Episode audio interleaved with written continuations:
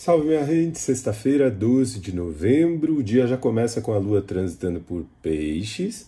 Muito maravilhoso esse trânsito, porque hoje a gente tem uma, angulação especial do Sol com Netuno, minha gente, que traz um lugar inspirador aí, uma sexta-feira que vai pedir mais introspecção, vai pedir para que a gente acalme, para que a gente olhe para dentro também. Essa lua transitando por peixes faz um sextil com Vênus em Capricórnio, o que é muito bom, que facilita ainda mais a introspecção. A gente tende a estar tá focado naquilo que gera estabilidade, né.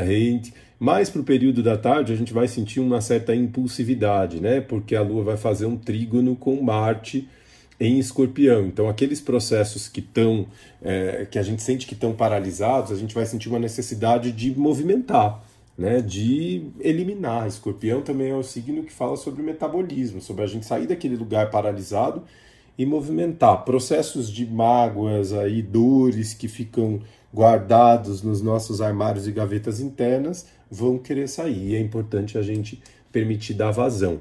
Daqui uma semana nós temos um eclipse, minha gente. Um eclipse importante, um eclipse parcial da lua cheia em touro que acontece no dia 19 que vai abrir a série de eclipses do eixo Touro-Escorpião que acontecem em 2022. Ainda temos um eclipse em Sagitário, o último desse eixo Gêmeos e Sagitário aconteceu no dia 4 de dezembro, mas já na próxima semana começamos com essa energia e nós já vamos sentindo, né? Essa próxima lua cheia será um eclipse e a gente já vai sentindo o movimento de libertação e de desapego que vem com essa lua cheia do dia 19.